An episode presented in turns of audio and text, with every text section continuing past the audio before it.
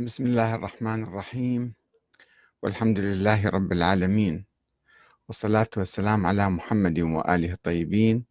ثم السلام عليكم أيها الأخوة الكرام ورحمة الله وبركاته. الطائفية هروب من معارك اليوم وانغماس في معارك التاريخ الوهمية وتمزيق للوحدة الوطنية. ما هو دور السيد علي